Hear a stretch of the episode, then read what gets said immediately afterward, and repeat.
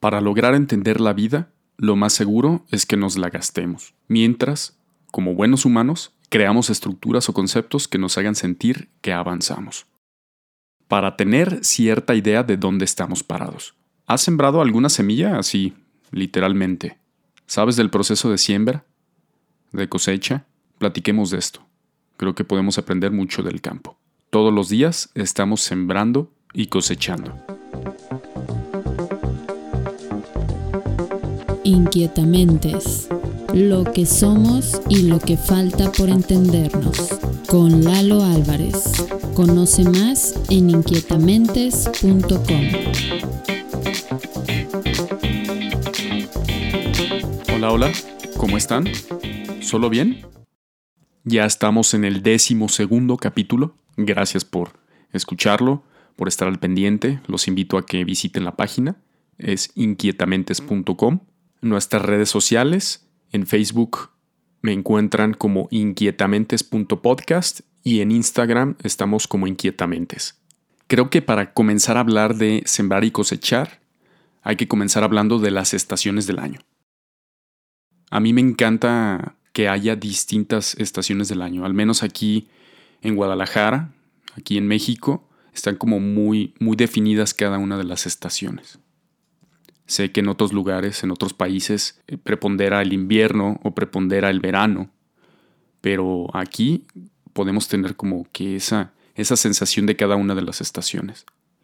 Me gusta mucho, me encanta cada, cada estación nueva porque es como, como que se renuevan los días. A mí me pasa mucho que el cambio de verano a otoño, como que lo noto muy, muy rápido y casi puedo decir el día en el que sucede porque la luz del sol es distinta. Como mi trabajo es muy visual, creo que soy muy sensible a eso. Entonces, cuando hay ese cambio de verano a otoño, siento que la luz del sol se deslava un poco, que es cuando el sol se empieza a alejar de la, de la tierra, ¿no? Y los colores se tornan más deslavados. Poquito, pero se nota ahí el cambio. Pero contrastando un poquito con esto que acabo de mencionar, yo soy una persona que le gusta más el calor. Yo aguanto el calor, pero durísimo. Incluso me baño con agua así medio pelapollos. Y yo soy capaz de estar en la playa bajo el sol y aguantar el calor a sal. Pero si el agua del mar está muy fría, no me meto. Definitivamente no me meto. ¿A ti qué te late más? ¿El frío o el calor? Y otra pregunta, ¿cuál es tu estación favorita? Primavera, verano, otoño, invierno. Y comenzamos con la primavera. Generalmente está relacionada con el color, la alegría, hace bastante calor, viento, una gran parte de, la primavera es mucho viento y contrasta mucho con el invierno, es como que un cambio de esos cambios bastante drásticos. En la primavera los pajaritos están cante y cante, eh, las flores están en todo su esplendor, y chistosamente, aunque no hay mucha agua, como que se siente que, que todo está verde, ¿no? Después sigue el verano, que casi siempre es así relacionado con la juventud, con la fuerza. Hay pues, como inestabilidad, pero porque se están acomodando cosas buenas, eh, se forja cierto carácter, ¿no? Por eso de las lluvias y por, por, esos movimientos, ¿no? Como que el verano es muy, muy temperamental, es, es bastante impulsivo, aventado, calor, están las lluvias, está todo verde, ahí se, se comienza a sembrar, ¿no? Incluso también puede caer la cosecha, depende de, de qué se esté sembrando, ¿no? Pero cuando es siembra y cosecha natural, sin riego artificial, es en verano. Y luego está el otoño, que es como para bajarle a las revoluciones de la vida. Es como una preparación para el frío. Muchos animales se ponen en engorda, comen y comen y comen para hibernar. El otoño es como prevención, como para comenzar a descansar, a prepararse, para descansar la tierra de que ya se hizo la cosecha. Ahora hay que prepararse. Y por último el invierno, que pudiera decirse que es como el más estéril, que es un momento más de reflexión, ya se está terminando el año, al menos en este hemisferio del planeta. Eh, se forja también con el verano, pero ya en el otro, en el otro lado, en el frío, en, en la parte como más, más desértica, ¿no? Y en el invierno puede ser que haya un cambio de vida, algún tipo de actividad. Es para proyectar, ¿no? Para los planes. ¿Cuál estación es tu favorita? A mí me encanta el verano, me encanta cuando está lloviendo, me encanta el calor. De hecho, yo lo puedo soportar estar dentro del coche con calor y lo puedo soportar mucho más que otras personas. Que está lloviendo, el agua, todo eso. Lo relaciono mucho con la playa Definitivamente el verano es lo mío, a pesar de haber nacido en invierno. O quizás por eso, ¿no?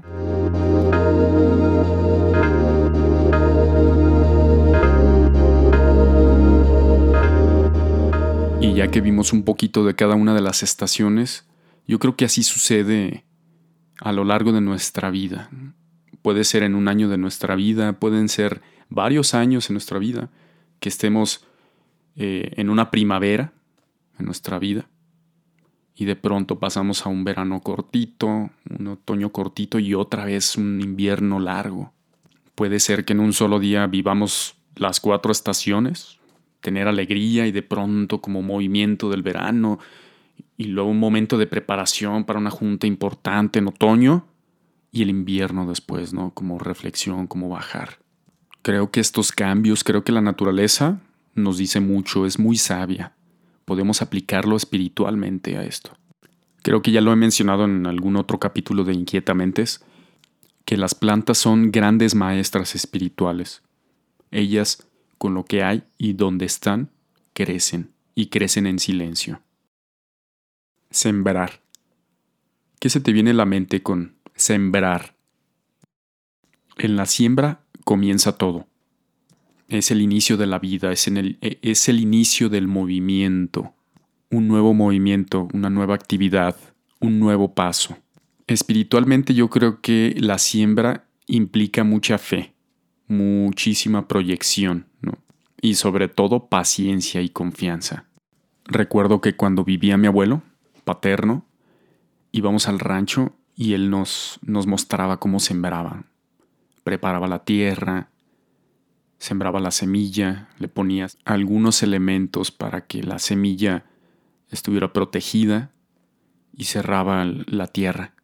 Y no podía ser en cualquier día, no, tenía que ser en luna nueva, la luna que no se ve. Como 20 años después supe por qué es eso. Lo que pasa es que cuando siembras en luna nueva, lo que sucede es el agua de las plantas o la atracción de la luna no ejerce tanto sobre la tierra.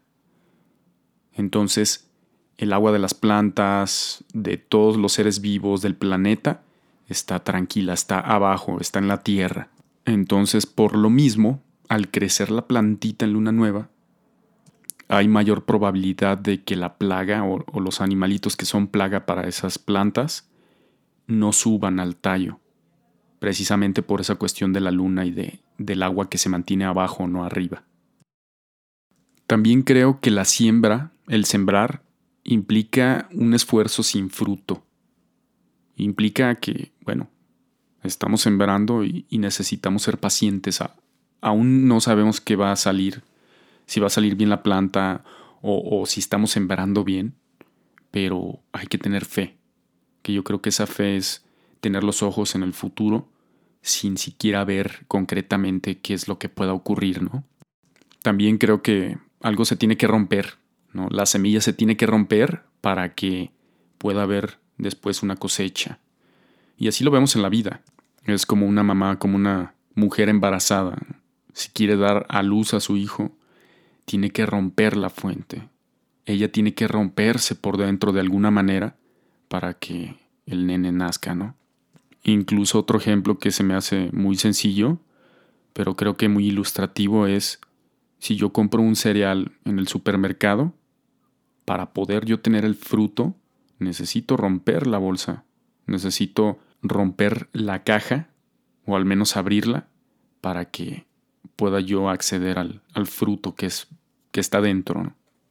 Otra cosa que implica el sembrar es confiar, confiar en la lluvia, en la luna nueva, en que la temperatura va a estar bien, en que cuando llueva no vaya a haber granizo, en dejar que la tierra haga lo suyo y que la misma semilla, junto con el sol y el aire, hagan lo suyo, dejar, dejar ser. Todo esto tiene que ver con la sabiduría del campo, con las personas que trabajan el campo, que trabajan la tierra. Yo creo que pueden tener una profundidad espiritual que no nos imaginamos, precisamente por esto, porque están muy en contacto con, con el campo, con sus elementos, con los ciclos que hay, con los animales, con los comportamientos que tienen, con, esas, con esos hábitos que hay. ¿no? Entonces, es una gran sabiduría la del campo, la de la naturaleza. Y nosotros por dentro, que somos parte de esa naturaleza, somos más sabios de lo que creemos. Somos mucho más sabios de lo que creemos.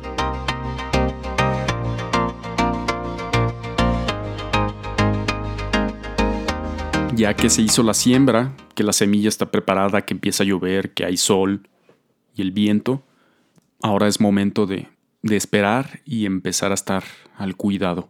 Yo desde niño no entendía y, el viento cómo tiene influencia en las plantas, ¿no? sobre todo en, la milpa, que es la planta del maíz. ¿Qué, ¿Qué tiene que ver? Y mi abuelo, recuerdo que nos explicaba, nos decía, es que el viento lo que hace es mover a la planta, la mueve de un lado al otro, de un lado al otro, y lo que hace, cuando hay buen viento y eso, se vuelve más fuerte, precisamente por este movimiento, por este ejercicio.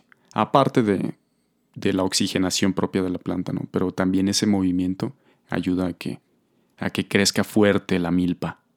Y entonces sí, viene la cosecha, el cosechar, que es un tiempo de, de eventos así muy concretos, ¿no? muy palpables. Se ven ahora sí los frutos. Habrá cosas en esta vida que sembremos y a lo mejor los frutos no los veamos. Pero Muchas veces sí. Muchas veces volteamos hacia atrás y decimos, ah, mira, eso que sembré en ese momento, en ese presente de ese momento, ahora lo estoy cosechando. Esta etapa de cosechar también implica actividad, ¿no? También implica un trabajo, un esfuerzo para poder obtener el fruto de esa siembra. Y ahora sí, ya nos alimentamos de lo que vemos, de un logro, de una meta alcanzada, de un ahorro que hicimos, creo que se palpa mucho en, el ahorro, por decir algo. Me, propuse ahorrar mil pesos a la semana y después de un tiempo te vas dando cuenta cómo ese ahorro empieza a crecer y empieza a crecer y empieza a crecer. Ese es el fruto y en algún momento que de alguna emergencia o de alguna inversión que quieras hacer, ahora sí se puede cosechar ese fruto, ¿no? Y te quiero preguntar, ¿Tú en qué etapa estás ahorita? ¿Estás sembrando? ¿Estás cosechando? ¿O estás esperando entre los dos? En la cosecha también creo que se alimenta la plenitud. Al ver lo que hemos logrado, si ya compré una casa y la veo, digo, esto es plenitud, ¿no? Y, lo sientes. Y como lo mencionaba hace poco en este podcast, es también un momento para preparar el siguiente ciclo ahorita que hay abundancia y que se puede compartir, también es momento de prepararnos para el siguiente ciclo. Ahorita que tenemos, ¿no? Ahorita que, que hay esa estabilidad, que, que hay recursos.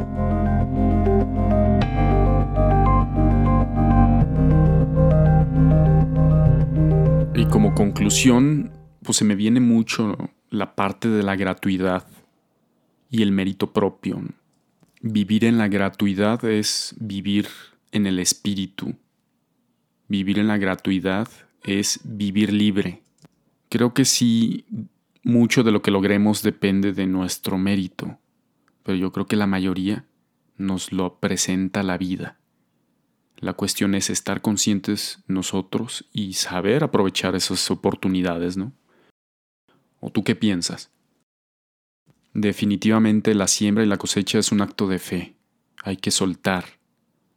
Hay que soltar el control y confiar que los elementos, como ya lo mencionaba, que la misma naturaleza haga su trabajo. Ser pacientes. Dejar que el tiempo pase y entonces sí, en algún momento comenzaremos a ver esa plantita crecer. Creo que esto de cosechar, de sembrar, es una analogía al ejercicio interno que hacemos día a día mes a mes. Creas en Dios o no, eso creo que es inherente de la naturaleza humana. Somos espirituales.